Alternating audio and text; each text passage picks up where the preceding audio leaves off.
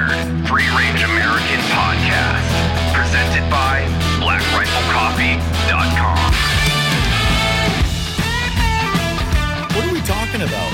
You. Fuck all, you know? We're talking People about you. Talking. It's all about no, you. No, no, no. Yeah, no, it's not. We're, we're, I'm here to support you. It's an unauthorized biography of Kyle Lamb. Yeah, yeah, it's an intervention. It is. Dude, this is just a shit talk session. So... Oh, well, I'm prepared. Yeah. I, I, I wrote. Like, I think I'm ready. I wrote like thirty jokes about you. Oh, really? You know, I do owe you, but I'm going to wait till you're sleeping tonight. No, I'm serious. What do you owe me for? Yeah. You'll see. Listen, I play the PsyOps games, and I know exactly which one you're playing with me. Because I do the same thing. Is he the only Air Force dude in the room? He is. The other Air Force guy just said, yeah. Pay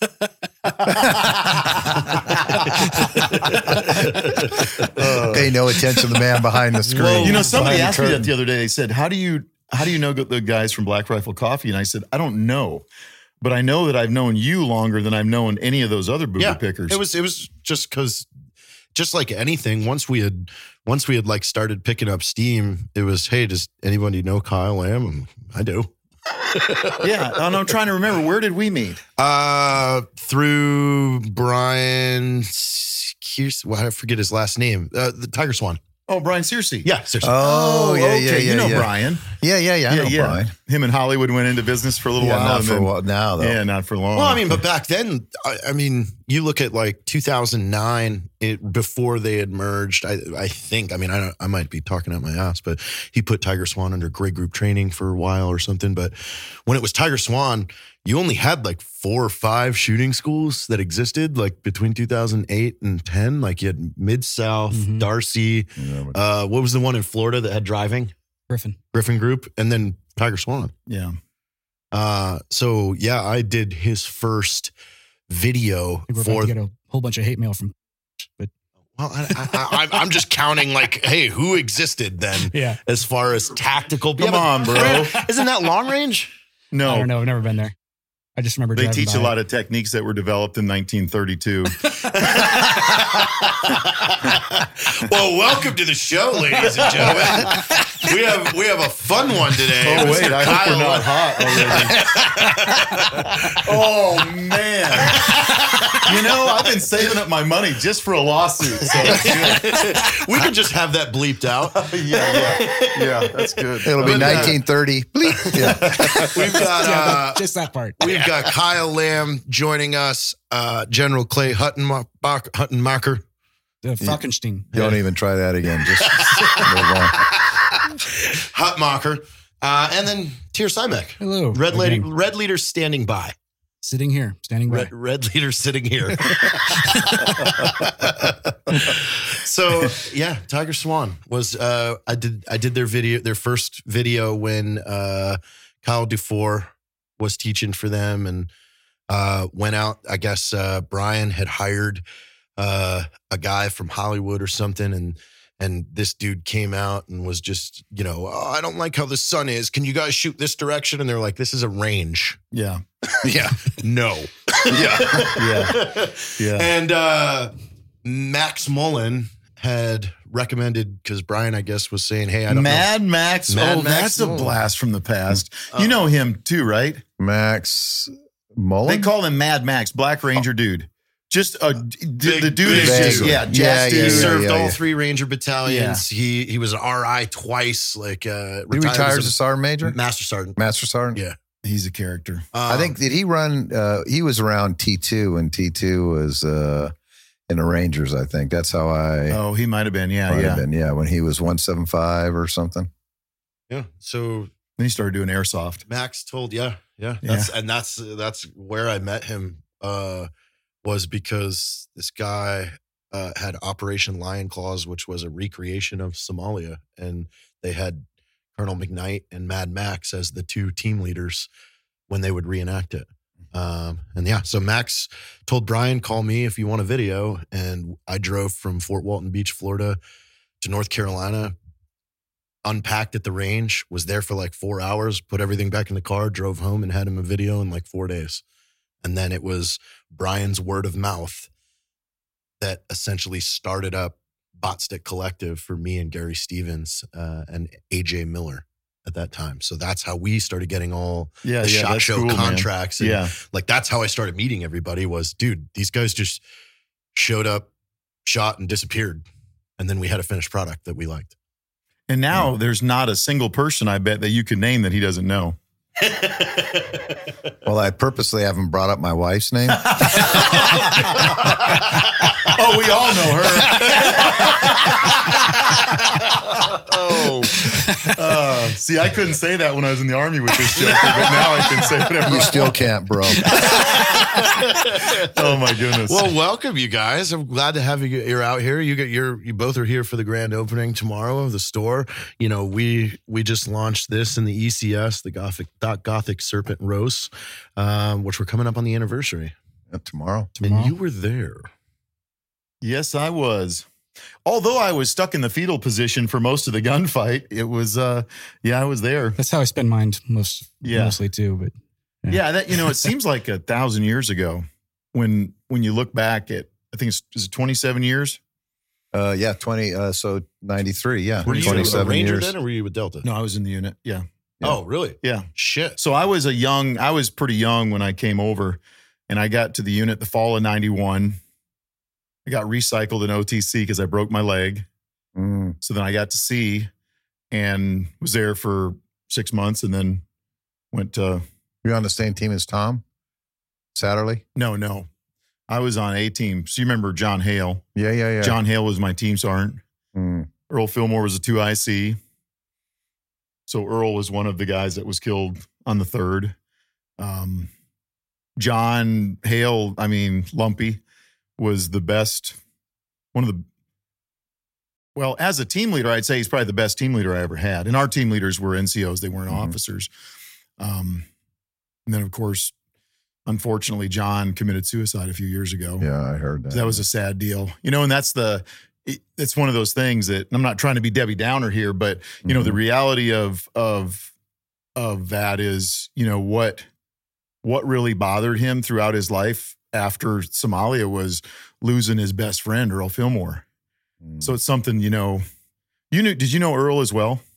Vaguely. I mean, okay. I was young, real young. Earl was, was one of the smartest dudes I ever met. And he would, he would pick either side. So like he was from Pennsylvania. So if he, if he wanted to, to talk about the Civil War, if you were from the South, then he'd be from Pennsylvania. If you were from the North, then he'd, he would be from Georgia. Yeah. He'd be from the South. And he would, he would, you know, argue it equally effectively either way. Oh yeah, right? He could debate like crazy. So we'd have these discussions in the team room, and he'd tell me one day, he's like, you know, Lamb, you're an idiot. Now I'd heard that before from my parents, but I'm shocked. But yeah, yeah. But he, he he he told me, he said, dude, do you not read history? And I was embarrassed because you're at the unit, you're looking up at all these guys, they're these these heroes, you know, and and he's like, I'm disappointed. Don't you know anything about history? And I was like, uh, actually, no. You know, I mean, grew up in South Dakota, so what history do they have? I mean, there's not a lot of history in there. They got Sacagawea. Yeah. You know who that is? Yes. That's the first known um, government voucher fraud. You didn't know that? Yeah, no. So Sacagawea, she was an Indian. They, they came back and they're like, man, we spent all this money. What are we going to do? Man, I got an idea. Tell them that the Indian gal was our guide and we paid her. And she took us around and showed us where everybody's at. Of course, I'm making all this up. Yeah. But voucher fraud. It was voucher fraud because they're not going to get an Indian oh gal to take them to the chiefs of other tribes and do this. Anyway, so Earl Earl makes fun of me for being historically inept. Yeah. And he brought in a book, and it was a book about Nathan Bedford Forrest. Now, I don't care where you are in the world. I don't care if you're part of the cancel culture or not, which obviously nobody here is. But Nathan Bedford Forrest is one of the greatest cavalry commanders ever to walk, maybe only second to Genghis Khan. And I would debate that with a lot of people. He was he was an amazing leader. So he gives me this book about um, Nathan Bedford Forrest, who I don't know if you guys, do you know who that is? No. Okay, so he fought for the South. He was a cavalry commander, first N B F cavalry, and uh, he was he grew up in Tennessee. He uh, was a slave trader. He ended up being the first leader of the K K K. That's one of the stories. Now that's that's unfortunate, you know, and and you know going back in time, but at that time slavery was legal. Um, he. changed his ways after the war, but during the war, he was just unbelievable, like at Shiloh. And Shiloh is only about an hour and fifteen minutes from my house. Battle of Shiloh was when the Southern Army, um, P G T Beauregard and mm. Albert Sidney Johnston, who was killed at the Battle of Shiloh, they came north from Mississippi, Corinth, Mississippi, and they were coming up to Shiloh, and they were going to, they're going to overrun these, these Union troops there. And Grant was in charge. So they come in there and they put a whooping on them. Uh, Nathan Bedford Forrest, he went out that night and said, we got to keep hitting them because he's got reinforcements coming. And at the time, Buell, Carlos Buell, I think it was Carlos Buell was his name, right? He was coming from uh, Nashville, coming up the river, and he was dropping his troops there. So Forrest knew that we were we were on a time crunch. So that night he was riding around trying to get folks. Oh, and that day, uh, Albert Sidney Johnston was shot. He was with... There were some interesting things on that battle. We're not talking about Somalia, but are, you, are you okay? Yes, we're okay. We'll get there. Okay. Yeah. I mean, it's going to take a while so, at this so rate. So some of yeah. the similar things, though. So Albert Sidney Johnston was shot behind the leg, um, just above his boot. He's with the governor of Tennessee, and the governor of Tennessee doesn't know how to apply a tourniquet and didn't know where the where the wound was at because, you know, the blood was running into his boot. So Albert Sidney Johnston, who was... Not Joe Johnston, who is not probably a good leader, but Albert Sidney Johnston was very well respected. He went down and basically sat wow. down by a tree and died. So Forrest was like, we got to get in there. We got to get these guys tonight. He was a little upset because he couldn't find his son. And then his son comes walking in. He's just a little kid. And he brings back twelve Union soldiers that he's got at gunpoint and taken a prisoner. So then the next day, um, I'll, I'll get through this a little faster here because you guys are about to gloss over, but uh, the Union won the next day because now they've got Buell's guys and they overrun right, yeah, they, they overrun the South. Right. So the Confederates start to leave. They're heading back to Corinth, Mississippi, and they've got a hospital on this ridgeline. It's called Fallen Timbers. Not Fallen Timbers when we fought the Indians, but Fallen Timbers of, of this area.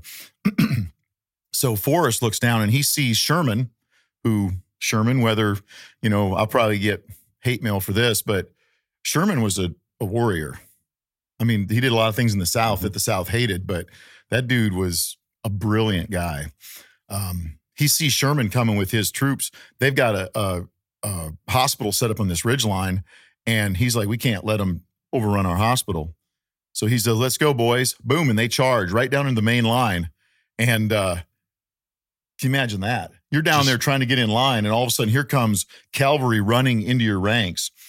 Well, one guy had enough presence of mind, you know, they're all like, shoot him, shoot him. And everybody's shooting at Forrest. He, he outran his headlights there. And one of the guys sticks a rifle into his hip, boom, and shoots him. Wow. Like contact shoots him, blows him out of the saddle, and he pulls himself back up. And he's like, oh, that's going to leave a mark. He was an outstanding horseman. So he reached down and he grabbed a Union soldier by the back of his jacket and swung him up behind his horse for protection. Wow. And he ran to friendly lines with this dude hanging off the back of him. And after he he'd got, been shot. After he'd been shot. And then he got to the lines, he dropped the dude, and then he continued on to Corinth, Mississippi. So he gets there, they tr- they operate on him, and they can't they can't find this ball. So fast forward, he takes some leave because he's like, man, that really hurts. And they didn't have Motrin then, you know, they didn't have the, the Motrin lick that us military guys are used to bellying up to there. So uh, when the Battle of Corinth happened, you know, I don't know, it was it was a little bit in the near future there. Um, he jumped his horse over a wall and he's like, oh, now it's hurting again. And then they actually did surgery again and they were able to, to get Find that out. But yeah, he was a, that dude was a warrior. But, you know, you think of what happened in Somalia, we had, um, so when we were going to the first crash site, um, Jamie Smith, one of the Rangers that that passed away, he was shot when I was standing next to him. And um, Larry Perino, you remember Larry Perino? Mm-hmm. Lieutenant Larry Perino was there, who he retired as a colonel. I just saw him a couple weeks ago down in, in Florida, and uh, we started working on him. And you couldn't put a tourniquet on because he was shot high in the femoral artery and it shattered his pelvis. So direct pressure was the only thing that that worked. But the interesting thing is we weren't carrying tourniquets. That's nineteen ninety-three. Mm-hmm. Yeah, yeah, yeah. You know, and the Battle of Shiloh, if I'm not mistaken, was in eighteen sixty-two. And you'd think that, you know, we had learned some of those lessons, but then we had unlearned them during other wars where, oh, you can't put a tourniquet on because of whatever. And now you can't find, you, you're not going to find a soldier without a tourniquet yeah, on right, their kit. Right, right, right. Um, we, a lot of us didn't have our night vision goggles when we went out in the streets that day because, oh, it's a daylight hit. So we left our N V Gs in the rear because at that time we had uh, rolled in there. We're still wearing the ProTech helmets. So mm-hmm. they were the plastic hockey helmets. And um, we just, we didn't, if you didn't have your nods on, you weren't going to carry them. Where are you going to put them, you know? Now everybody has a little case that they put them in the back of their kit and then they can throw them on when they need to. Um, so we get out there in that gunfight. We don't have nods. So you you were friends with With Cliff and oh yeah, my middle son is Mitchell Wolcott Huttenmacher. Oh wow, yeah. You, you see what's behind us here? See that picture? That kudu there? Yeah. So Cliff, another Somalia war story. We went out to shoot pigs. Oh yeah, yeah, yeah. I yeah. think I heard about. So this, I was yeah. in Cliff and and Don. So Cliff, Cliff Wolcott and Donovan Briley, and you, and you, you're the expert on the Hilo stuff, so you. Tell me if I get this wrong. Well, first of all, Donovan Briley was a Native American. He was. They called him Bull. So I drew a picture on the side of the helicopter in chalk. I drew one that was a picture of Cliff. They called him Elvis. Yeah. Velvet I, Elvis. And they, go ahead. Yeah. They, uh, that picture that I drew, they took a picture of Cliff in front of that. And that's the picture that hangs in the Hall of Heroes down at Fort Rucker.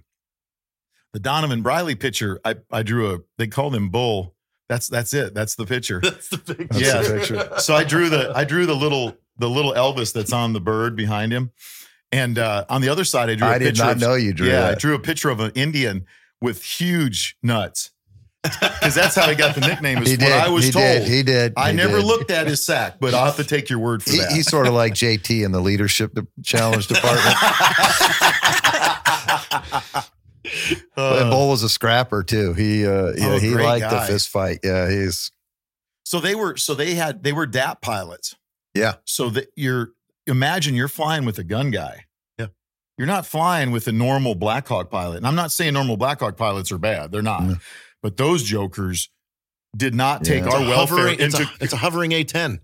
But they flew, and it was, we went out one day, and we flew for a half an hour doing an overflight, and I was not allowed to sit in the door that day. And I didn't, I don't think I sat in the door. I'd sat in the door when we were shooting pigs out of the bird, but I never sat in the door when we were going out and do missions.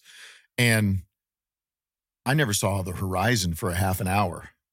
I mean, I'd see it, but it was going by because it was ground, sky, ground, sky. We got back, and I've never been, I've never, to this day, I haven't got motion sickness where I threw up, but I was jacked up for like two days. Were you? I was like, oh my goodness. So anyway, we went out to to hunt that day, and Jim Smith was with with me on my side of the bird. We're shooting these pigs, and all of a sudden, there's a kudu. And I never shot a kudu before. Well, I, I didn't there either, but um, Steve DeLellis took a shotgun. A, it was like a, a Remington eleven hundred, and he passed that up to Cliff in the in the. I think Cliff was fire, fire, uh, flying left front, if I'm not mistaken. He normally did yeah. fly left seat. Yep. Yeah. So he's Donovan, flying yeah. left front. He gets that shotgun, sh- sh- puts around in the chamber, and he kills a kudu from the bird. From, from the cockpit. From the cockpit. So we land. I had forgotten about yeah, that. So yeah. So we land, and we we butcher this kudu. Yeah. Did you did you guys really bring him back and have a oh, barbecue? Yeah. Well, no. Oh. We did. Yes. Yeah. We brought him back. And then the medic. Not one of our medics, but somebody above us said, "Oh no, they're they're not good for human consumption." It's like, you're an idiot. You're just because a bunch of people have AIDS there doesn't mean that the the hogs have AIDS. You know what I'm saying? yeah. Well, not hogs. I guess they're they're warthogs, so they're a little different than a than a pig. But. So you guys didn't have the barbecue that was in the movie? No, damn it. Yeah, we didn't have the barbecue, but we did bring all the meat back. So they would they were working on this hide of this kudu, and They had it in their shack. So the pilots had air-conditioned shacks because they had to get so much sleep. Because they, you know, they're flying people around. I'm sitting right here, bro. You, think, uh, yeah, you, thought, you thought this one was going to be, it was, no, no, wait a minute, shots. wait a minute. I'm going to tell goes. you. He's already wait, starting wait. in. Well, the because pretty is, soon is he's going to look right, at these jokers left. and he's going to say, mute that dude's mic. And I want to get every lick in that I can.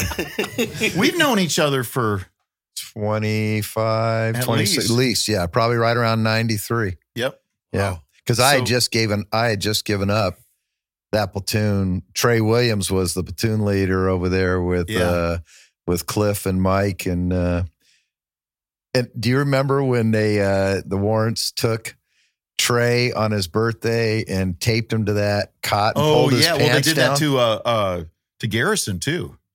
They pulled his pants down and said, spank me, and hung him by Not the D F A C? Garrison, no. No, well, no, God, yeah, no, that yeah, was a two-star. Yeah, yeah, they did yeah. that to Trey, though. Yeah, yeah, I remember that. Yeah, yeah. yeah, it was funny because we had to pull we had to pull K P. So you'd go to pull K P, and there's like a E three Ranger. You you had to pull K P? Oh, yeah. yeah we yeah. all did. Wow. Everybody yeah. did. Holy we, shit. So, we pull, so you got like an E seven pulling K P. You didn't have a D-cell or anybody E three. With you. Yeah. And, yeah, it was yeah, it was crazy. Um Anyway, so he kills this kudu, and then they they had that hide in their hooch, and they were salting it, and you know, and they kept trying to flesh it out. And I, I wonder whatever happened to that set of horns. Do you know? I do not know, but you know who will know is Mike Durant. I'm going to see him week after next. I think I'm going to see him on the nineteenth uh, of October down in Huntsville. Have you you ever f- flown him? Oh yeah, yeah, so, yeah, oh, yeah. countless times. yeah. Countless times. He's a very needy passenger. Uh, I, I mean, can not tell. enough peanuts. Find us something to shoot. Yeah. You're yeah. very needy. Yeah. And not very appreciative either, actually, you know, afterwards. See, now that just hurts. That just hurts. I kind of had a reputation in the unit because I got along with everybody. Yeah. yeah. It was, it was. So I, I don't see that now. Yeah. It doesn't, doesn't make sense. With the, of course, with the one hundred sixtieth guys, because they are, don't tell him I said this, but the most amazing pilots in the world. I mean, there's nobody, everybody can say what they want to say. There, there's no pilots as good as these guys in the entire world. And as far as we know, entire universe. True. That, well, we haven't, we haven't done the survey out yeah, that far, but, surveyed, you know, but even if you did the survey, I think you'd still win. I mean, yeah. Where are you mailing that? yeah. So that's a big deal Talk when you're, you know, when you're looking at what you've got to do on the battlefield. So, you know, Somalia was a good example, and the places that they were putting us then, and pilots, I don't think the pilots have gotten any better, but I do think some of the training has gotten yeah. better. And I think also some of the repetition that these guys do on the battlefield has made them better, you know, because talking about guys that have been in, in war for all these years. Well, you know, before, you know, this this is the example that I use. So back in the day when I first got there as a lieutenant, um, we had a seventy-two hour planning cycle, you know, and Desert Storm was like this when we yeah. were going against those Scuds, and the guys were in the Gowers and all that. And uh, it was receive the mission, plan it, brief it, rehearse it, rebrief it, and execution. And it was doctrinally, it was a three-day, a three-day process. When you flash forward to Iraq in uh, oh six, oh five, I mean, if we were on the ground thirty minutes from the time we got a frago or got on a target, it was, we were on the ground way too long. And in fact, what we ended up waiting on most of the time was the printer to print out the G R G and the uh, yeah. imagery. yeah, and, and the other thing too about that is when you say that in, in previously you would, you know, you the military decision-making process is three courses of action, blah, blah, blah, the right, commander, right. whatever. So in the unit, you get five courses of action from every team, and then the team leaders pick basically the the plan they want, and then those three team leaders and the troop sergeant major and troop commander pick that. And then, so that happens in like two minutes. Yes. Very and then quick. You still, if you need to rehearse, you still will rehearse. You definitely, um, you briefed everybody. So if we're going to do a mission and the Rangers are there with us, and you guys are always there too, the Air Force is there on every single hit that we did. Mm-hmm. Um, the C C T guys, and I'm sure you've heard me say this before, but those guys are the most talented dudes in the deck. And I say that because they could do everything. They could do everything with us, and then they could go up with the SEALs and do everything with them. Yeah, I can't do that. They were a franchise player. Yeah, I can't do that. I mean, I can't I can't put on scuba gear and go do that, and then go out and do a Halo mission, and then go out and do a whatever. Oh, and then they can, oh, they can clean this H L Z for us, and you guys are going to trust them. Oh, and then they can call for bombs. I mean, they can do everything. They could yeah. do it all. Um, yeah, it, that that that process, thirty minutes. I mean, that's everybody getting briefed and then out the door, loading on the helicopters, and and the pilots. Everybody did their part. And what was cool about it was you you when you looked at a one sixtieth guy, this was the guy that I've known for ten years. Yeah. This isn't some dude that showed up on the battlefield yeah. and you're like, yeah, you're hey, just, nice to meet you. You're, you're stepping you're right. in a bird and just seeing and two helmets in the front. Like, yeah, there's yeah. a trust there and from and it repetitive. Uh, I'm going to give you a name. Wade Ayala. I know Wade, yeah. Uh, oh, my goodness. Wrestled for what, Montana? This dude, he was the, if he got a hold of you, he would pop your head off like a zip. Yeah. He was under, I think he yeah. wrestled he for Indian Montana too? State. He looked kind of yeah. Indian. He wrestled yeah. for Montana State. He was C Company. Yeah. He retired a few years ago. Amazing pilot. Yeah. Really good. He was a D A P driver. Yep. Yep. D A P he driver. was, I crashed with him a couple times. Yeah. And he's still an amazing pilot.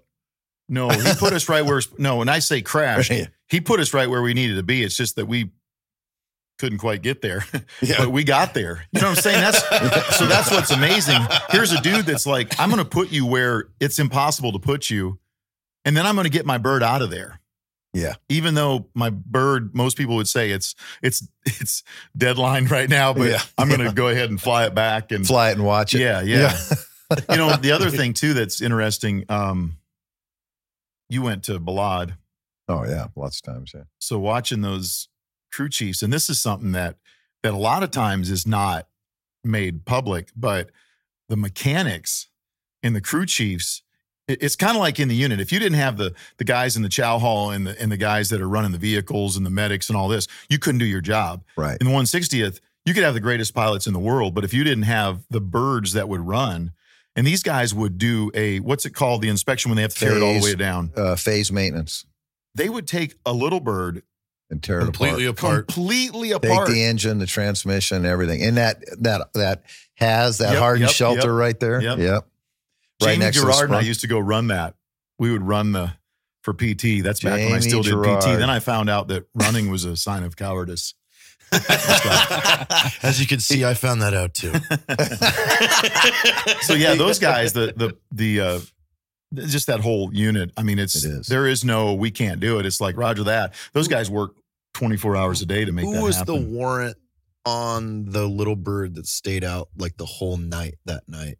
Just running, coming back for fuel and ammo. And well, every so no, lot, all of them, all of them did. But uh, so there was a couple of noteworthy. So, landing in the street was Carl and Keith. Yeah, Carl Meyer. Carl Meyer and yeah, Carl, Carl Meyer, Meyer would tell right the story in the right, street. And they pulled out the two wounded guys. Yep. Keith Dan, jumped out. Yep. Dan Bush. So Dan Bush was a guy I went through O T C with. He he ended up passing away. Right. But, he was gut shot. Yeah. Right? And yeah. then when he was getting drugged to the bird, uh, Jim Smith got shot. Not Jamie Smith. Jim Smith, who was in our unit.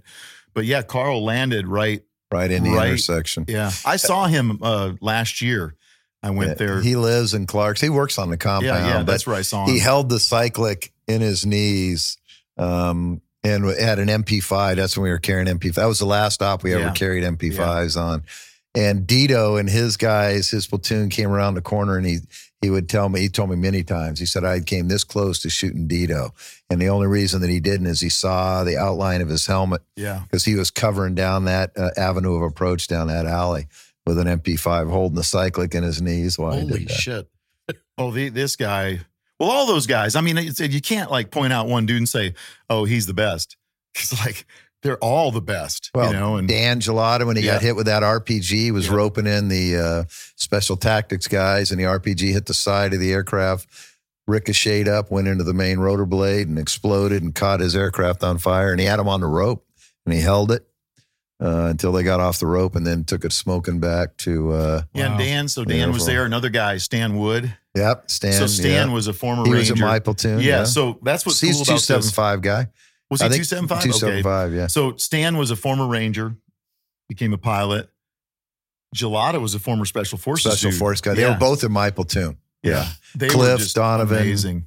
Uh, and Mike, all in my platoon. You know, oh, remember uh, Tony Renderer? Yes. Yeah. Yes. Yeah. Tony was is a uh, stone cold killer. I mean, yeah. he used to tell me, he said, yeah, after Somalia, I really struggled with compassion. And you know what really killed him was he told me that he was orbiting around and, you know, he'd cycle through all the freaks, you know, listening to different freaks when he's flying. And he could hear Shugart and Gordon calling for support and saying, hey, and if you don't come, and uh, and they never got there. Um, and Mike tells an equally compelling story when he hands them the M, M sixteen out of the back. They're spare, the eight, they were carrying A twos as a backup and said, God bless you, I got to go around the other side, and then was killed a couple seconds later.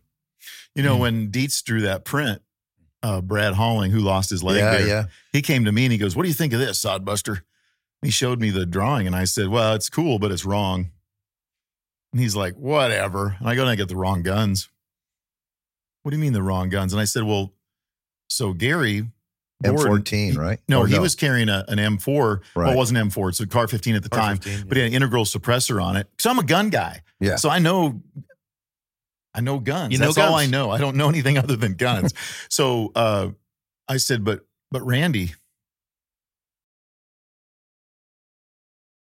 that's not what he was carrying. He didn't have an M fourteen with a scope on it. He had an oh, M fourteen I... with the red dot. And they go, they go, no, he didn't. And Brad's like, no, he, he had, you know, a loophole scope on there. And I said, now nah, he had an aim point, but whatever. I don't care. I mean, it's your print. yeah. I mean, really, I, I, I got a copy of it. Yeah. Yeah. I was like, I don't really care. And I don't mean that in a negative right, way. It's right. just like, it's not it's accurate, a print, though. Whatever. It's not accurate, you know. I'm sure Custer didn't have as good a hair as they give him in all those prints either, you know? So uh, Brad come to me a few days later and he goes, you were right. If you go home and look at that print, I got that print hanging in my office. Got an aim point on that now. Does it? Yeah. And that's, maybe I saw a draft version or a different version, but I've got it. I've got yeah, yeah. I have it's, most of the Dietz prints. Some of them right. I gave away, like the dark one, the Desert One one, which I thought was sort of yeah. I don't have that one. Uh, and the Legacy um, of Honor, that's my favorite one. Yeah. So the so they they went through the pictures. Brad was pissed. He's like, Kyle said it was an aim point, but he's wrong. And then he started looking through the pictures. He's like, crap. And there it was that day before that mission. Randy was standing by his bunk. They t- somebody had taken a picture, and there was his M fourteen with an aim point on it. So they changed that in that in that print. Just a little bit of history, I guess. But it's, you know, it's one of them things that I I knew guns. I don't can't tell you anything about the helicopters, but I know a little bit about the, the guns there. But uh, yeah, that was uh, that was quite a ordeal. I'd never been exposed to anything quite like that. I don't know that really anybody in yeah. our task force had. Or, and I said, I mean, we've had some pretty significant scrapes since then. But oh, that yeah. was, you guys, the only support you had were A H sixes, right? There's no gunships yeah, in theater, had, nothing? We had A H sixes, and that's it. And they were using the sixties for, which was a hindsight, not Anybody a great Anybody have idea. Any lasers at ground commanders? Yeah, yeah, yeah. Oh, yeah, yeah, yeah, oh, no, yeah, no, yeah, we yeah. had it. AIM we had one. Laser. We had AIM ones. And then we had, what was the P E C two? P E C ones or P E C twos? No, P E C ones. P E C ones. Yeah. Well, you know, the interesting thing is, so this will flash forward. I don't know if you know this, but so I'm the our S O A C commander now. I'm a one-star, and they made, stood up that one-star Special Op, Army Special Ops Aviation Command. And uh, um, Laura, the uh, Fox News reporter. Uh, Ingram? No, no, no, no. Okay. Um, Laura Logan. Oh. Laura Logan, yep. Laura Logan. Um, Bob Witzler, remember, he's flying an oh, M H six. Yeah, yeah, so yeah. Bob, I went sailing with him last weekend, but Bob... Oh, what a they, good dude. They, a great this guy. This guy looks like he's eight years old. He does, still. Yeah. Still. Uh, but he, they said, hey, um, Laura Logan, she's South African, and uh, she wants to talk to you. And I said, well, I don't normally talk to the press. She said, no, it's not about that. They did do a special on sixty minutes. You might have seen that. I didn't but see that. Anyway, they said, hey, they um, this group, they they got the wreckage Oh, of yeah, Super six one. Yeah. So one group got the wreckage of Super six one out of the market. They went in there on a Sunday morning when no one was around because they were going to concrete over it. Uh, and they were expanding that market. And they had it in an I S U ninety. And then another competing, con- they were both security contractors. Alicia Rue was the wife of the guy who went and got the aircraft. Another guy came up and he had Durant's minigun, still with the A I M one laser zip tied on that rail across the top. It had been oil, kept up in oil, and it was sitting in the Airborne Special Ops Museum after that. So we recovered all that. And then they shipped it to Kenya, Mombasa, and it got stuck in customs. So I had to go through the embassy and have one of the, have a uh, Commands Bird one thirty loaded up. And that's what was all the wreckage in that display, the rotor head right. for Cliff that's so in the museum and all that. You know they that. recovered another minigun. Oh, they did. I only I only knew about the one Mike's. That, that I know about. Our guys were not our guys, but our task force right. was there in Somalia, and they, they got did a, a mission, second one. And the dude had it hanging on his wall as a on his "I Love Me" trophy, wall. huh? Mm, yep. Good. And they put it in a crate as if it was a coffin and put a draped flag over it. I and, saw uh, actually, yeah. I did. I saw that. Yeah, and that's in fact, a way to do it. Yeah. So yeah, they, they actually it. had to wow. demill those guns. They were still operational. They just didn't have an A C power source yeah. to hook to them, but Isn't the guns crazy? were still it's operational. I mean, and the, the thing that's crazy about that is it's, you know, we're still finding balls, Civil War from the Civil War, you know, lead balls, mini, mini balls or whatever they're called, maxi, whatever they're called. You're fi- you know, we're finding those, but we're still killing the same bad guys in Somalia today oh, yeah. as we were killing in ninety-three. You know, you said, do you have any air coverage? We weren't allowed to have any air because of the the leadership at that time said yeah. no air. And the A C would have been really effective. Oh, yeah, they, yeah, that would have changed the fight that night. Absolutely oh, yeah. would have. Well, I mean, they were scared really, to death of that So, thing. yeah, it would have changed the fight, but here's the thing. Why, why did we stay there? We didn't stay there because we couldn't leave. Yeah. We stayed there because we couldn't get Cliff out of the wreckage. There was right. no, oh, yeah. there was right. no bad guys saying we couldn't move. There was a good guy, one of our own, that had fallen, and right. we could not leave his body. So those jokers were were shooting dudes thirty yards from us with miniguns from their bird. You know, you're talking about danger close. It yeah. was danger close, and there was one particular call that that I had made. I made the call, but I didn't have N V Gs because Woody had put the N V, you know, Woody Woodall. Yeah, yeah. He put yeah. the N V Gs on. He was lazing it. It was either him or or uh, Tony Copper. Bird, you know, dash one pops up. They're doing their thing. R P G comes up. Well, dash two pops up. Thinks that's the. He sees the dude pulling another R P G out of his backpack to lo- reload, and he's like, "Rah!" When he hits him with a rocket, we hear this huge explosion. We think. So he got a secondary off the R P G. He blew that joker up. Oh, did he? So, yeah. So that, you know, we thought we had another bird down at that point. We're like, oh, crap. And then brrr, we hear him, you know, coming over top of us or, or, you know, the sound they make. And yeah, it was, it was an interesting, interesting battle. I think what I like about the whole thing, and because there's a whole lot to not like about it. You know, we lost a lot of good folks there. We probably didn't execute the way we would today just because we didn't have the training, we didn't have the planning, we didn't have the equipment. Experience. Yeah, the experience.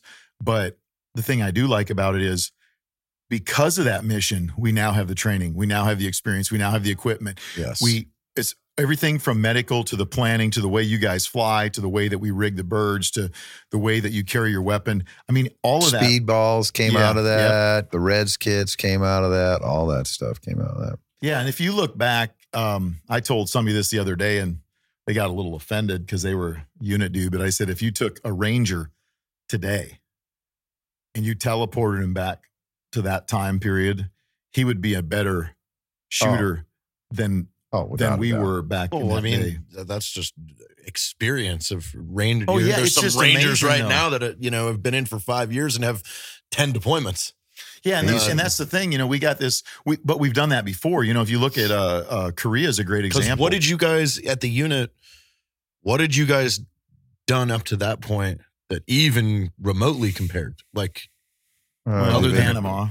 Yeah, and we Desert Storm, but it was different. That was a strat yeah, yeah. recce more. I was than, in fifth group then, yeah. And Panama, and that was it, right? I mean, except for Grenada. Grenada was, and there was, I'm sure there was a gap, same, maybe a few guys left between those, but. Yeah, and I think that it's, it, they're just, it was it was a great experience to build. It was a great experience to build experience. Yes.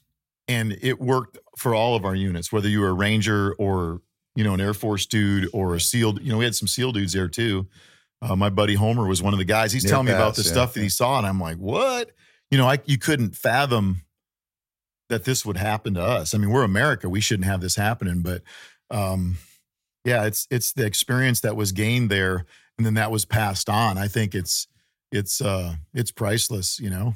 Well, you know, I was, there was a, some, I was training for another, because remember Haiti was bubbling up yeah. around the same time. And uh, Mike's, when Mike got captured, um, well, first when he was reported, he was gone. So I thought he was dead. I was, yeah. and they, uh, his wife called me and I flew up there because I just thought he was dead and I was going to take care of his family. We got there is when the video came out where he's holding up himself up against the wall. But anyway, the funny thing, so Gordon Sullivan was the chief of staff of the Army then. Mm-hmm.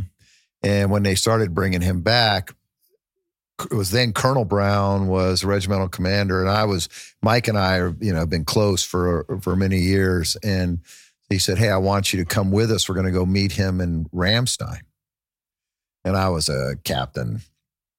And so we land at Ramstein Commercial, Durant's wife, me, this uh, psychologist who I called uh, Doc Hollywood because uh, he, I mean, he he he loved the camera. Yeah. And yeah. then a SOCOM P A or USASOC P A O dude and myself. So anyway, we get to the airport and these four colonels uh, are standing there from I think Seventh Corps. And what I didn't know is Gordon Sullivan had assigned these four colonels. Hey, I want you to stay with them and take care of them, and we're gonna. I want you to update me on all their moves. So I'm this captain, and I'm walking down this airport. We're in Frankfurt, and I'm walking down this long hallway, and this colonel, I'm a cap, you know, oh three, he's an oh six, and he's like, um, hey, Clay, I'm Colonel so-and-so. I'm like, hey, sir, how's it going? And he said, do you need anything? Can I get you anything? and uh, Colonel Brown, I don't even know if he remembers this, he's walking next to me, and, and I was like, well, sir, you know, I'm sort of thirsty. I could use a Diet Coke. and he's like, I'll, I'll get it. And, uh, you know, there's this colonel running in there, and, and Brown reaches over and he goes, okay, that's the last Diet Coke a colonel's getting for Captain Huttenmacher. like, hey, sir, how many, yeah, I yeah. said, how many times is that going to happen in my life? that I get a colonel to go get me a, a Diet Coke. It goes, well, it's happened and it's never happening again. And I was like, all right. That process too, that alert um, or that notification process was all jacked up. Oh, it was, yeah. And that's another thing that we learned there that has been applied. Blackout, like commo We're blackout. We're much better at it now. Yeah, yeah I mean, yeah. I think I think it's hard to do a commo blackout, but it is Especially easy to get the information right. And here's the other thing. As my wife said, we're not telling you. My wife, when I was a troop sergeant major, she told all the wives, she said, you don't need to know anything. And they're like, what do you mean by that? And she goes, these guys are in a fight. If something happens, we'll find out when we need to find out. That doesn't change anything. What you don't want to have happen is what happened in Somalia, where there were people told that their husbands were dead and they weren't. weren't. There were guys, wives that were told they were missing and they weren't. It wasn't good. No. So fast forward, um, oh five, I had a couple of my guys out west that were killed. Uh, Mike McNulty and Bob Horrigan, which you knew. I know oh, you knew yeah, Bob. Yeah, I'm not yeah, sure if you know Mike. I knew Mike. But, yeah, I knew Mike. Um, And all of a sudden, my wife is at ground zero as the troop sergeant major's wife. And she had to now say, oh, crap, you know, what do we, we got to do this right. We can't get this wrong like we right. did back in ninety-three. Um, and I think you, you, uh, a lot of times we forget about that because we're always downrange. And I'm going to tell you, their, their job is way harder than ours. No, I agree. My daughter works for the government, and when she's been deployed, I've been a wreck. And I can't imagine my wife didn't know really what was going on most of the time when I was gone. They, that's just their life. I mean, yeah, what? You just leave. It's just yeah. crazy, man. And when you you're think leaving about to that, go do the most dangerous thing on the planet.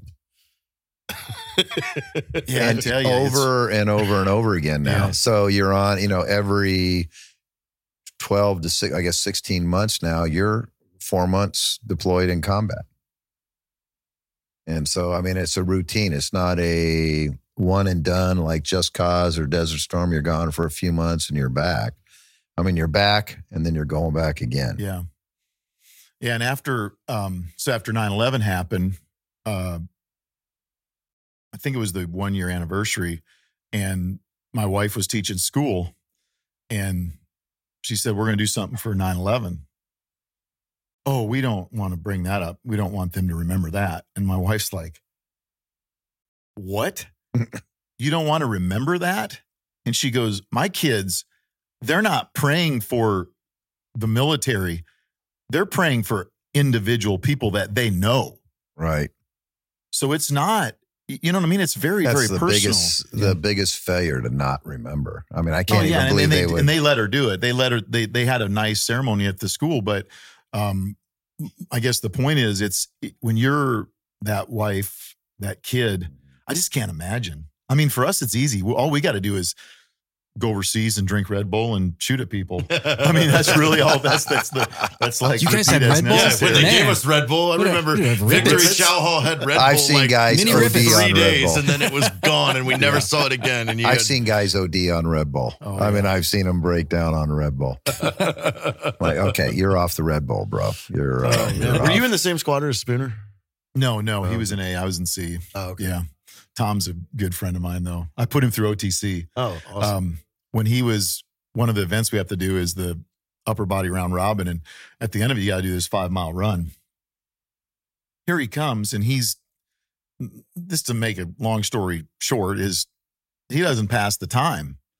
Comes across the line and he's kind of smiling and he's just ripped, but he's having a hard time, you know, and, and I'd been the shooting instructor for him. And I'm like, what's going on here? The other instructors are like, look at him. He's, he's smiling. We need to fire that guy. And I'm like, whoa, wait a minute. Something's got to be wrong with this dude. Look at him. I mean, the guy's a specimen, and what's up, you know? So they went and had him x-rayed, and he had a broken leg. So he ran five miles with a broken leg. He finished he just the U B R do, with a broken leg. He just leg. didn't do it fast enough. It's like, that's the dude we want. I'm thinking that's the And he's guy. still smiling. Yeah, he's still smiling because he's insane. He's you know smiling what I mean? Or grimacing. Like, ah. Crazy yeah. son of a bitch. Yeah, so it's like, that's the dude. That's the that's dude right. That's that, right. that you want. We had another guy. I called him Slim Jim because his name was Jim and he wasn't slim. And He, Why do uh, I feel attacked?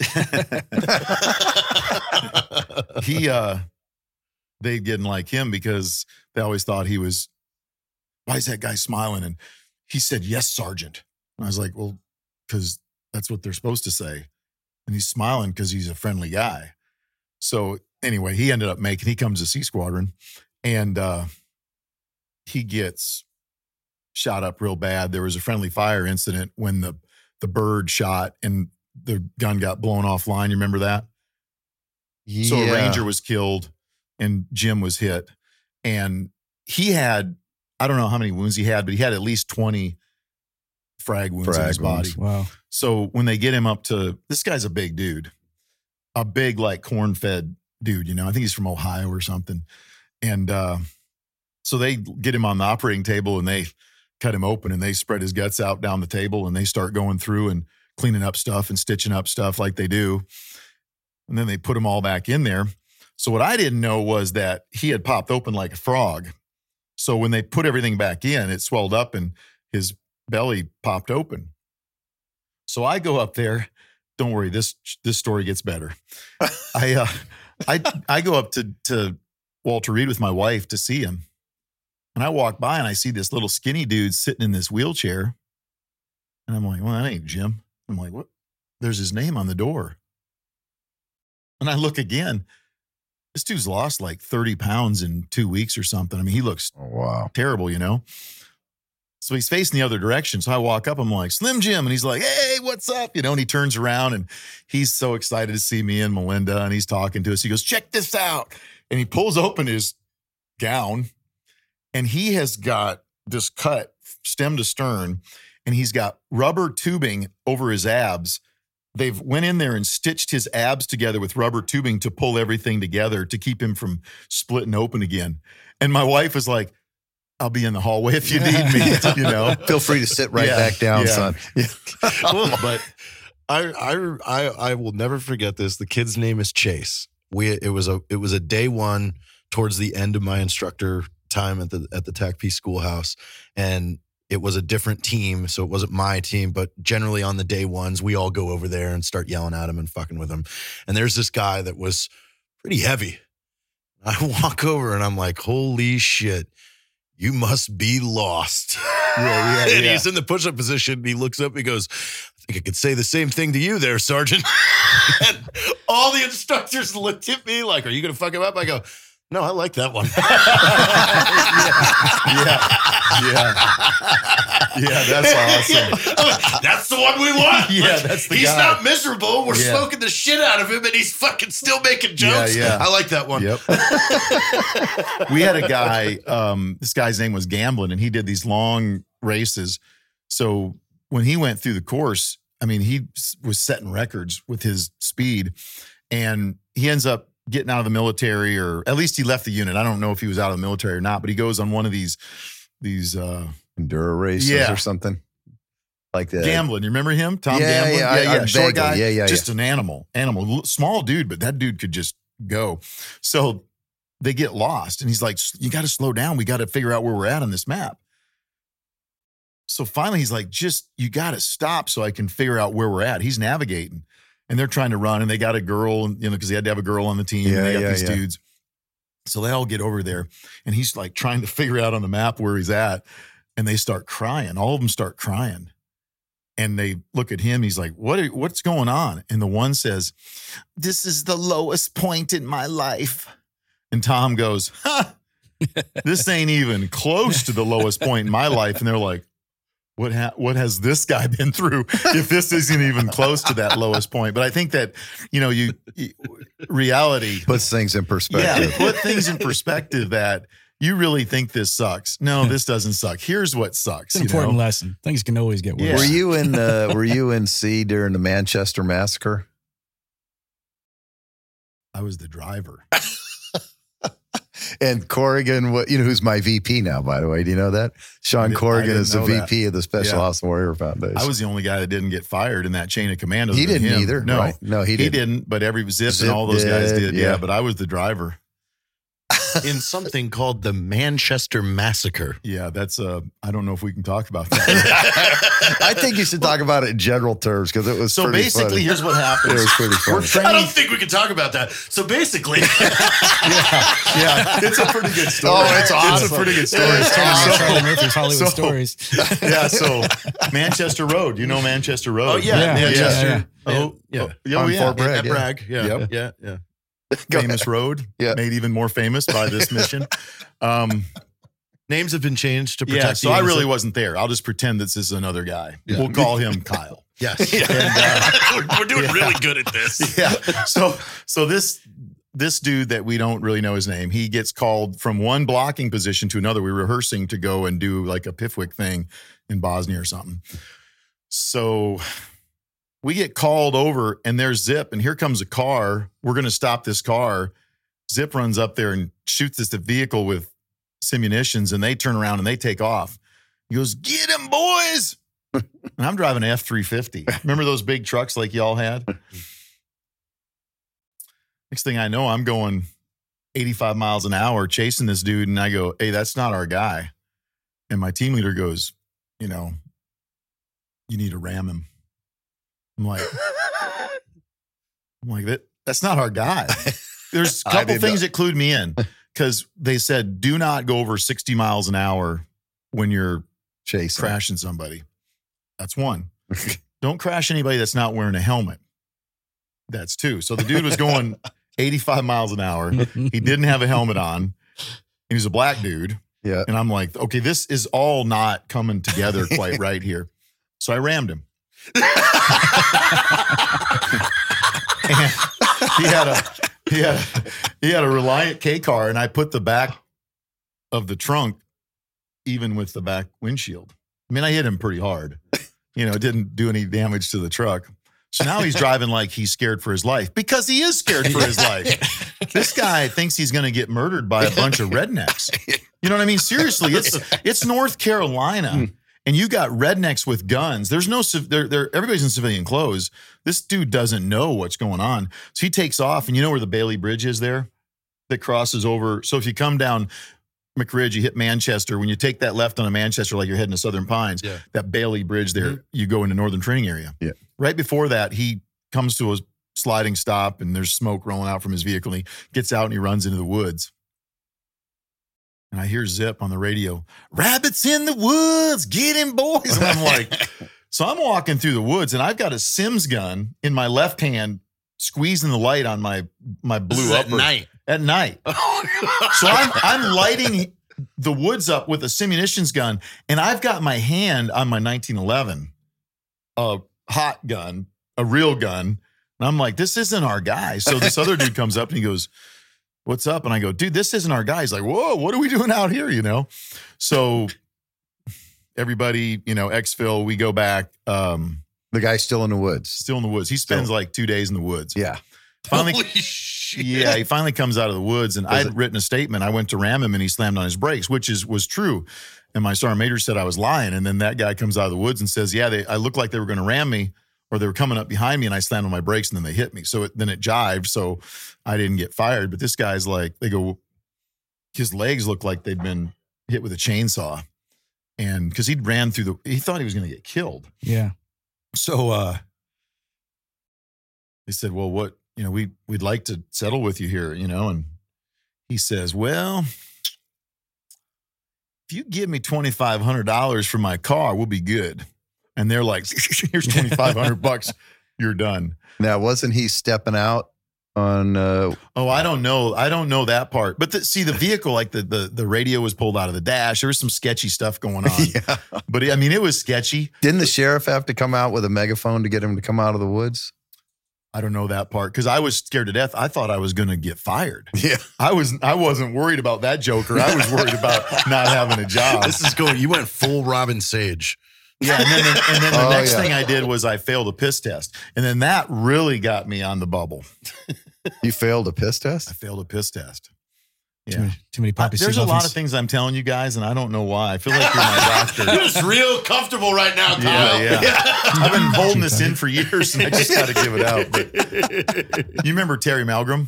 No. So Terry still works there, and he uh, he was my troop sergeant major, and he come one day, and he goes, walks in a team room, and he opens the vault door and he looks, nobody's in there. He shuts the door and he goes, sit down. I'm thinking, what's going on? Uh-oh. I'm thinking I'm going to get taken to the woodshed by this cat or something. I did something to piss him off. He goes, what are you taking? I go, what do you mean? Tell me everything you're taking right now. I go, what do you mean taking? He goes, you failed a, peer, a piss test. What are you taking? I was like, I failed a piss test. How did I... F- You know what I mean? I studied hard for all those tests. And uh, he says, well, you failed a piss test. What are you taking? And I said, oh, my goodness, you know, this is crazy. Because if you failed, failed, failed a urinalysis, you were done. Oh, you're yeah, fine. Yeah, you're gone. You're gone. So I said, I'm well, I'm taking creatine and I, I've taken some Motrin or whatever, you know. And he goes, all right, don't worry about it then. I'm like, don't worry about it. So then I see my sergeant major and he's like, uh, heard you, heard you failed the urinalysis. I'm thinking, I'm done. And uh, yeah, I'll say. Yeah. So one of the medics comes up to me and he says, you find out what you failed that piss test for and it'll be in your records. And I was like, roger that. That's awesome. Because I don't know. I don't even know what it is. So then I find out it's uh, some barbiturate. And I forget the name of the barbiturate, but I, I saw the name of the barbiturate and I went, I haven't taken anything like that. So I don't know what the deal is. So I go home and that's back when it was like dial up internet. You know, it would do all that. And my wife sees it and she goes, well, let's, we didn't say Google it then because you didn't have Google. But ask Jeeves. Yeah, whatever you, yeah, whatever you yeah, did. Exactly. So we get online and she puts in what I'd pissed hot for. Bam, it comes up. This and caffeine and aspirin equal this medication that she had for her migraines. And I had had come home one day from work and I was just like, probably T B I or something. I don't know, but my brain was bad that day. And she goes, well, here, take one of these. And she gives me this pill. And I'm like, woo, I feel good, you know? Well, that's what it was. So now I've got the bottle. The bottle's like, it's a tiny little bottle. There's like ten pills in it. And there's two missing. She took one. I took one. So the next day I come to work. I'm like, da, da, da, da, you know, here I am. I know what I did. I walk in. I'm like, there it is. that's what it's from. And they're like, you know, it's a felony to take somebody else's prescription. I was just going to say, say, you just rogered like, up to. Oh, man. So now, so now I'm a felon. You know what I mean? Yeah. So, things are going downhill for you. So then we had a commander at the time, and that was probably not super well thought of, but he uh, he made me take a piss test. I think it was every six weeks. So I took a bunch of piss tests. I, of course, I never failed another piss test, but that taught me a lot there about, you know, don't take somebody oh, else's yeah, yeah, yeah, yeah. dope for whatever, you know, mm-hmm. it's just, it'll catch up with you. But yeah, there was my urinalysis uh, failure. That's, I can put that well, in my resume. I would say that's a one-upsman. I have, uh, I can't compete. I can't compete on that one. Never failed one of them. Well, this this has been a gem. Yeah, we haven't talked about Somalia as much as I thought we would, but that's probably a good thing. It's it's a long time ago, but you know, it's it's what's been interesting about this is this last few years I've done more interviews about that oh, with yeah. people than I've than I've ever done, and most of them have been children. Children, really? Kids, really? I'm getting these calls. Their dad knows me, or their dad's read one of my books, or their dad or They're mom doing a report, doing a report yeah, for school or whatever. And it's been very, very positive. It's not like these kids are coming like, yeah, I don't like that you went, you know, they're not like Ilhan yeah, Omar's yeah. kids. Yeah, yeah. You know? they're, they're, bless her heart, you know. Did you see that when I was on Fox Fox and I no, said that? No, what did you do? They wanted me to talk about Ilhan Omar, and I said, you know, in Tennessee, we'd say, bless her heart. And Tucker Carlson thought that was funny. Well, within a week, she used that on John McCain's daughter, bless her heart. And I thought she watched it, you know, she must have. Yeah. yeah. So that I thought that's a, that's a win right there. Yeah, it is. But uh, yeah, th- you know, do I think it's, it's awesome that these kids would reach out and yeah, you get to tell the story your, or at least my version of the story. Cause I think there's probably one hundred fifty versions of that story because yeah. everybody's looking through a different yeah. set of Instance, yeah, different yeah, perspective. Everybody, and and yeah. that's not that people are lying. Yeah, yeah Mike it's, doesn't know anything about the mission other because yeah. when he went down fairly early on, so he said, "I yeah, I, he didn't have any essay on what happened after the course after that." So, but no, I really like you know getting getting eventually come on and definitely tell it because this is just a form of archive. Yeah, like. You know, I had I, I I was able to have one of my really good friends that has two silver stars come on and tell both stories. It's like, oh, wow. we have that forever now. Like, and you know what? Yeah. In twenty years, the History Channel is going to be doing G W A T stuff. Yeah. And we're going to have all this stuff recorded, it's you know, while started. We're still sharp. You know, I really think uh, I've been really quiet in this session because I'm just sitting here kind of in, in awe. I mean, I was in I was in high school in ninety-three. I was I was a junior in high school. And, uh, I've, wow. I've done some things, but I'm just sitting here listening to you guys talk. I'm, I'm, I'm the little guy in the room here, you know. But, yeah, but I think that the, every every gunfight, whether it's in Portland, you know, going against Antifa or B L M or whatever, yeah. it's the, the, this fight isn't any different than that fight. You know, I mean, the, those dudes are doing things. I don't want to be out there when they're, you know, they're not. They say on the news they're using fireworks against these guys. No, they're not using fireworks. They're using I E Ds against police officers in America. I, you know what I'm saying? Yeah, I was activated in Seattle. So yeah, there you yeah, go. So know. You know exactly what I'm yeah, talking about. Yeah. Chop. Yeah. Yeah.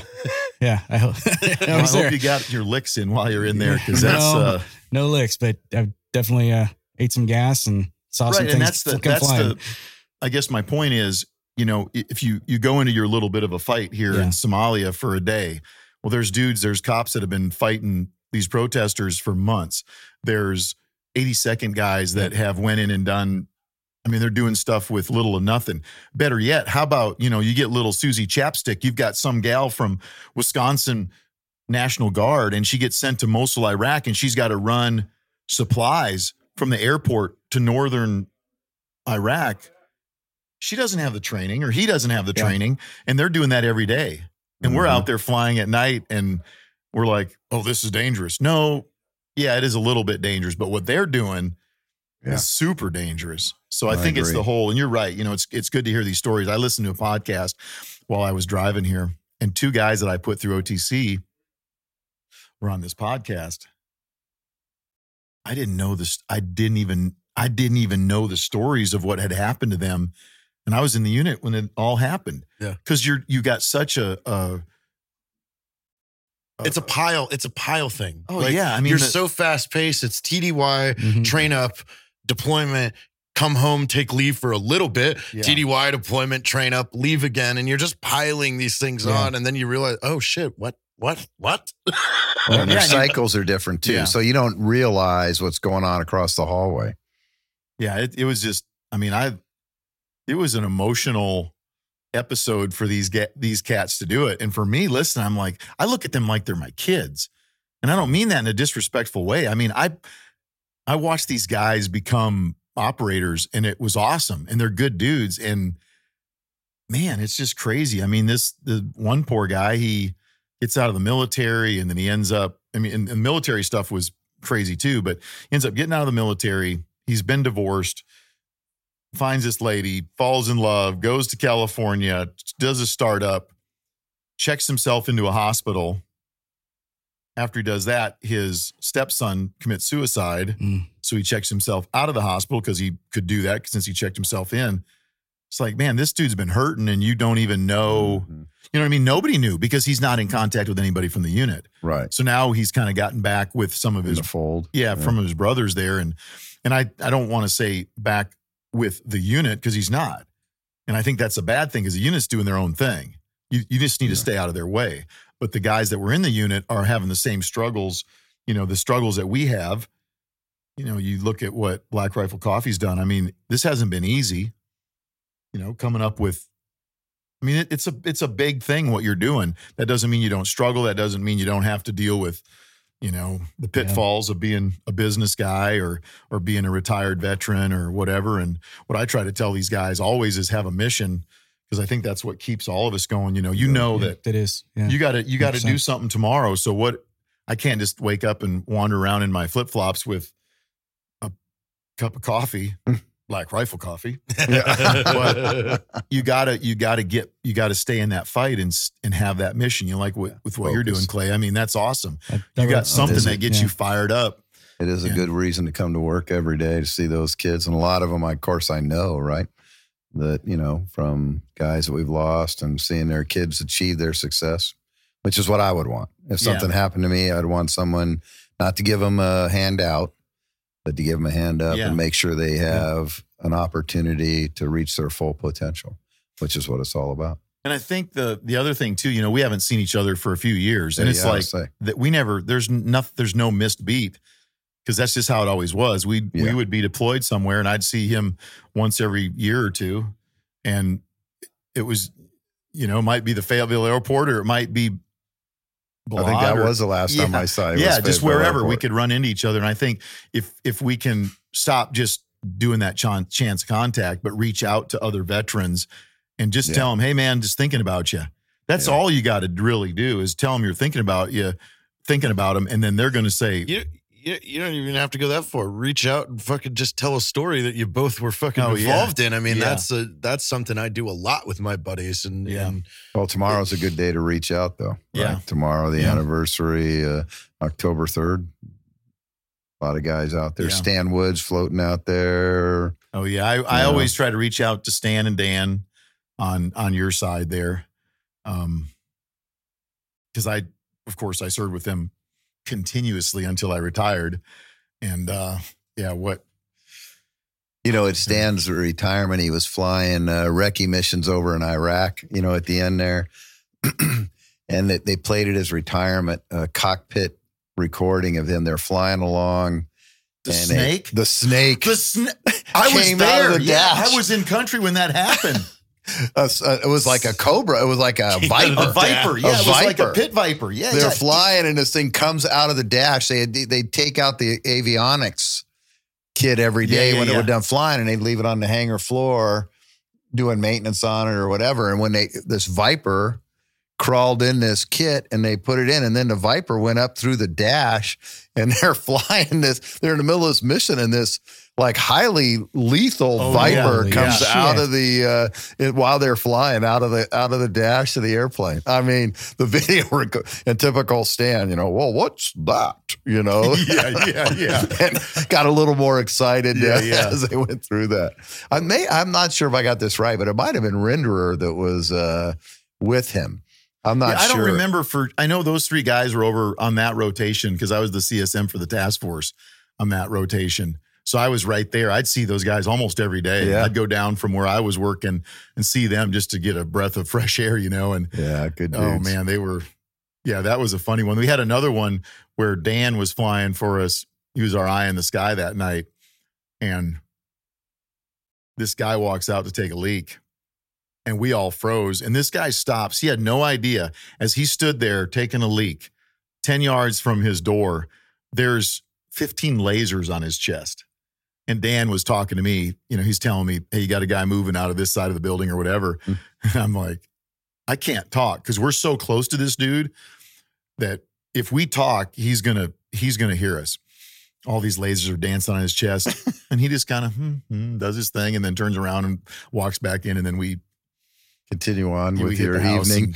Roll him up. But, uh, but uh, I Could have been worse, bro. Night, Could have been worse. Remember Jesse Betcher? Yeah, yes. Yeah, yeah. So Jesse, both of us said the same thing. As soon as that guy walked in, we both turned and looked behind us to see if we were if we were backlit or anything. And it was there was a little hill behind us. So he never saw anything. But we thought, if he saw us and he's that calm, we got trouble. He never saw us. He ends up, this guy that night, he, he told me in the, the, uh, the, the interview, he said that uh, he was a Olympic basketball player for Iraq. He was like five two, you know, in the interview, like, in the interview, in the interview. In the interview. Yeah. Yeah. It's kind of like a C N N interview, you know, very, very similar.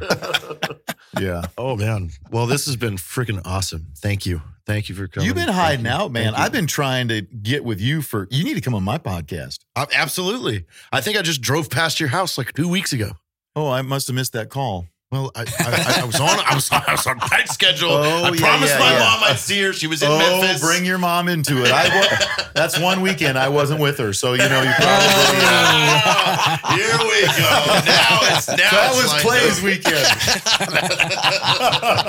Don't drag me down to your rat hole. Oh my goodness! My sister lives out in Memphis now, so I I'd be out in Tennessee more often. Yeah, man, you got to swing by. And, I want to come and, see uh, the place. Yeah, that'd be awesome. We uh, we've been talking with Evan and Matt and Logan about doing some some forging. I've been forging some knives and tomahawks yeah. and stuff, and just having a blast with that. But uh, oh, no kidding! I didn't realize you're doing. I that. just are got, you selling anything or not? Well, not really. They're not for sale. However, if you make a sizable donation to the Stay in the Fight Foundation. One of them could be yours. That's funny. I'm pretty sure that just happened. No, guys, so I, I'm not going to take orders because I, I'm doing this for my brain, you know, to right, to, yeah, yeah, to yeah. let me relax a little bit. And if I have to take orders, then it's no, I already it's, got a no, business. It's work now. Yeah, yeah, yeah. I don't yeah. want work. No, no, I, was I want to do this. Yeah, yeah but I'm doing a bunch you know, of stuff. Because, uh, Stottlemyer's doing those yeah, yeah. rustic knives. And he's, he's doing some great stuff. He's doing some really cool stuff. Yeah, yeah. Twin Tower steel yeah, yeah. and... Oh. Disco barrels and things like that. Uh, Craig Morgan, you know Craig, yeah, country singer. He come called me the other day, wanted me to be on his podcast or this show thing, and I go over there and I do it. And I'm showing him some of these tomahawks. And he lives twenty minutes from me, and he picks up this one. I did a, a wire inlay on it as well. So I took this brass wire and I inlaid this arrow mm-hmm. into the handle. And then the handle is curly maple, and it's a really a fine little tomahawk that it's a forged one. It's not just a stock removal. And uh, he goes, well, how much for this one? I go, it's not for sale. And he's like, and it just bothered him. He's like, well, not, not for sale. And I go, not for sale. Can I order one? No. And it pissed him off. So like the whole time we're doing this interview, an hour of it, you know, he's kind of like, so we get done. He goes, seriously, how much for that tomahawk? And I go, dude, it ain't for sale. But if you make a donation, he's like, roger that. So he made a donation to our nonprofit And I'm like, there you go. It's yours. He's like, well, that was a lot simpler than I thought. That, that you know, well, now that we pimped that out, Kyle, what is that foundation? What's the, what's the name? So Stay in the Fight Foundation, my wife and I started because my wife went in for back surgery and they refused our insurance. She's literally got the gown on and the funny hat and Good. They're about to dope her up. And they tell her she can't stand up. Her back is, it was, it went south on like a Saturday night. And then, Um, Sunday, I took her to the emergency room. A week later, on Monday, we're in the in there to get surgery, and so she was on um, some pretty potent pain medication mm-hmm. for one week. So she, I go down and I get the checkbook, and I come up and I write a check for the surgery. When I, if I would have been in the military, I couldn't have done that. Right. No, there's no way. Now, it wasn't a lot of money, but it was a huge amount of money when you don't have money. Yeah. yeah. So I wrote the check, gave it to him. She goes in one hour after her surgery. She was walking and pain-free. So that's a blessing. You know, that's awesome. Yeah. And it took her about two months to, to clear the fog from having taken that medication. So now let's think about a private in the eighty-second, and they keep telling him to take these pills. He doesn't have an out. He can't write a check right. to fix it. He's got to do what he's told and take this, you know, whatever it is, oxy. Codone or right. whatever. So you get these kids that are getting addicted to it. And by kids, I mean anybody younger than fifty years old, you know, anybody younger than me. I'm not offended. Thank is you. Is a kid. I am.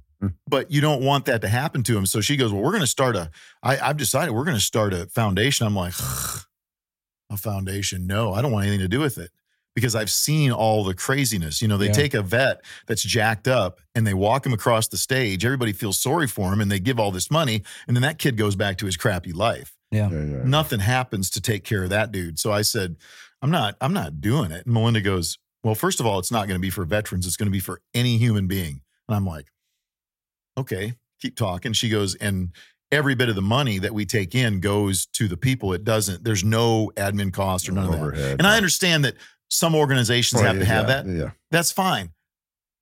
But this one doesn't, you know what I mean? Mm-hmm. So it could be, uh, oh, and the other thing is you got to have a job. This isn't meant to be welfare. You know, this isn't meant to be for the veteran that's to been bridge the gap to every freaking organization and freeloaded from all of them. Cause you see guys that do that. Oh, yeah. If a guy needs help, go get help. But once you've gotten your help, then go help another person. When you're a yeah, professional yeah, yeah. veteran. Yeah. yeah. So, yeah. so all that just pisses me off. So that. This one we've said, you know, we're going to take donations when we can. And, and she, she did tell me this yesterday when I was driving here. She said, when, when you went on the Free Range podcast, mm-hmm. that has been our single biggest donation day ever. Oh, that's great. No, that's awesome. You know, because we're talking to the, we're talking one to the customers that are going to need this, you know, it might be yeah. the homeless or not, not the homeless, the, the, the, the single mom that, you know, maybe she's not watching this podcast, but maybe her brother is, you right, know, she's right, having a hard right, time right. paying her bills. Well, we can help one time. We pay the bill. We don't pay the person. We had a guy the other day. He's like, I know this is going to sound stupid, but I got to go in and get like eight teeth pulled and I don't have the money. First of all, I feel bad for dude that's got to get eight, right. eight teeth pulled. Yeah. So we get a thing from the doc, and it's for the extraction of these teeth, and we pay for it because that's that's a roadblock in his life. Like if he can't do that, he's in pain. He doesn't have the money to pay for it. We had another guy that was a uh, S F guy, tenth group, friend of mine. We're just driving down to the Range Road, and he's like, I said, "How's a T B I treatment going?" He goes, "Yeah, pretty good, but I can't get, I, I'm I'm not able to get this one." um, supplement because the Army won't pay for it. And I turned the paperwork into this other five oh one c three, but it's been like two months and they haven't got back to me. I was like, Hmm. So our approval process is, hey, Melinda, what yeah. do you think? Yes. So he sends the bill. She pays the bill. He gets his stuff. He gets his brain fixed. Yeah. So it's not this, we're not trying to build somebody a house or give them right. a car. We're trying to get them through a month. Yeah. And then go find, you know, find more help there. So it's right. been, you know, it's been kind of fun. And then the other day she said, well, we're out of money. You need to call up some of your rich friends. And I'm like, well, first of all, I don't have any rich friends other than Evan. Um, and uh, no, but I, she, I said, Melinda, if we're out of money, you know what that means? We're doing the right thing. If we if we've spent the money that we have, because if you make a donation, Clay, what do you want it to do? Sit in my bank account or go to help somebody? Go to help somebody. So that's what that's yeah, what's yeah, happening. Yeah, but no, anyways, I appreciate you. Yeah. I mean, that's what it is. It's it's there's a there's a bunch of great organizations out there. We've worked with a bunch of great organizations. We've also worked with some duds, and it's made me very cynical. Yeah. I know you oh, guys. Fuck yeah. I'm you the know, charitable I, giving manager for yeah for yeah. The company, so, so you, yeah, I see yeah. it. And I. Pl- We've been taken. We've been taken a lot. You know, it's it's sad because when I have guys call me now and they go, "Hey, man, I see your buddies with the guys at Black Rifle Coffee. Can you hook me?" No, I can't. I'm not going to send you to my friends, and because I know you're going to, you got to, I don't know, you got something to sell and they ain't buying. So don't, you know, just. No, I'm not uh, going to do that. I've had it too. Like uh, I explained it to one of my buddies that got salty with me. Like, oh, you know, you know, Jack Osborne, can you get me a meeting with him? I want to pitch him a movie. I'm like, no. He's like, why? I'm like, because that's a one-time favor thing. I'm going to use that for myself, yeah, yeah, not yeah. for you. Yeah. Like, yeah. If, yeah. I'm, if I'm going to ask yeah. my friend for something like that, I'm asking. I'm yeah. not doing it for somebody else. Yeah. Yeah. Plus, well, I'm not comfortable trust, doing that. Yeah. I'm not comfortable yeah. asking. I'm happy to ask for somebody else in a good way, like Matt, for instance, right. up and, uh, you know, he's a guy lost his leg on a mission as a cop, just looking to get out of law enforcement for obvious reasons. So I'm happy to help somebody like that. Uh, but for something along those lines, I wouldn't, I'm not no, up for oh, that. No, no. It's funny. It's a funny. It is, funny but it's, we just have, we, we just have to be good agents for the people that are making donations. Cause we had a guy from South Dakota who's my, um, married to my niece. This guy isn't a dude that's got a ton of money. Yeah. He gave us a thousand dollars. You know how much that's huge. You know, that helped a lot of, you know, that helped like three or four people with the little bit that they needed. But that guy, I mean, we want to be good stewards of their money. And just like, you know, with yeah. what you guys are doing. Same thing. It's um, one of our core values, stewardship. It's absolutely, cr- you owe it to them, right? You yeah. owe it to the people that are putting their faith in you. And that's a huge breach of trust if you're not. Uh, if, if you know, if you're not being good stewards of the resources you're provided. Well, for uh, in, in my position, part of my job is is vetting and picking charities that that we're going to support, and I think uh, we'd be remiss not to to add both the the Special Operations Warrior Foundation and Stay in the Fight, Stay in the Fight, Stay in the Fight, Stay in the Fight Foundation to our to our roundup at checkout. So, yeah. I think love that. Yep. So for the for the month of November, approved. Month of November, we're we're going to see both those charities on the on the roundup at checkout. Well, thank you so much. Yeah, that's awesome. And that's, I mean, every little, you know, every little bit helps, helps there with what you can do. And we we did some work with Charlie Daniels Journey Home Foundation, and they did two things that I thought were interesting. They took a guy that's homeless, and they gave him a bicycle, and because of that bicycle, now he's got his own house. So he could get to work. He could or? get to work. Amazing. He yeah. get some tools. He could do his fix-up stuff. They got him a house that he could fix up. He, I mean, see, that that to me, that's a success story. They didn't give the guy yeah, a Corvette. They yeah. gave him a bicycle. Right. Yeah, they had yeah, another yeah. guy that worked with Fifth Group that was an interpreter, and they got him into college. That's cool. You know, that's something that yeah, they didn't have to spend a lot of money because all they had to do was help him do the paperwork to get enrolled in college. So, I mean, still a game changer. Yeah. And, and things like that are, are huge. And it's not a big money thing. It's going out and actually doing the work to, you know, to help those yeah. folks out. So there's, it's, I don't want to be negative because there are people doing really, really good there stuff. Are. I had uh, chow last night with a friend of mine, uh, Travis Cox. He's a, a former Marine, and he, Um, is that the correct terminology? Former Marine? Yeah, it is. It, it does. Okay, I just want to make sure. Yeah, it's, yeah ex-Marine. No is if, the if, Crayola, Crayon, uh, sponsored by Crayola. He, yeah. uh, if, he, they, uh, if they could read, I'm sure they'd be upset. I'm, I'm looking up the, the, the Marine, the Marine Ouch. director up there. Ouch. It doesn't matter. Ouch. Ouch. Ouch. So, uh, what was I going to say? Oh, so he he works with Veteran Outdoors. They do that. He goes, yeah, but I I took twenty-nine guys hunting last year, and I was like, well, that's got to add up, you know, taking twenty-nine dudes out to this place to hunt. And then he says, but I didn't ask V O for any of the money. I just did it out of my pocket. Whew. He's a veteran and he's doing that. Yeah.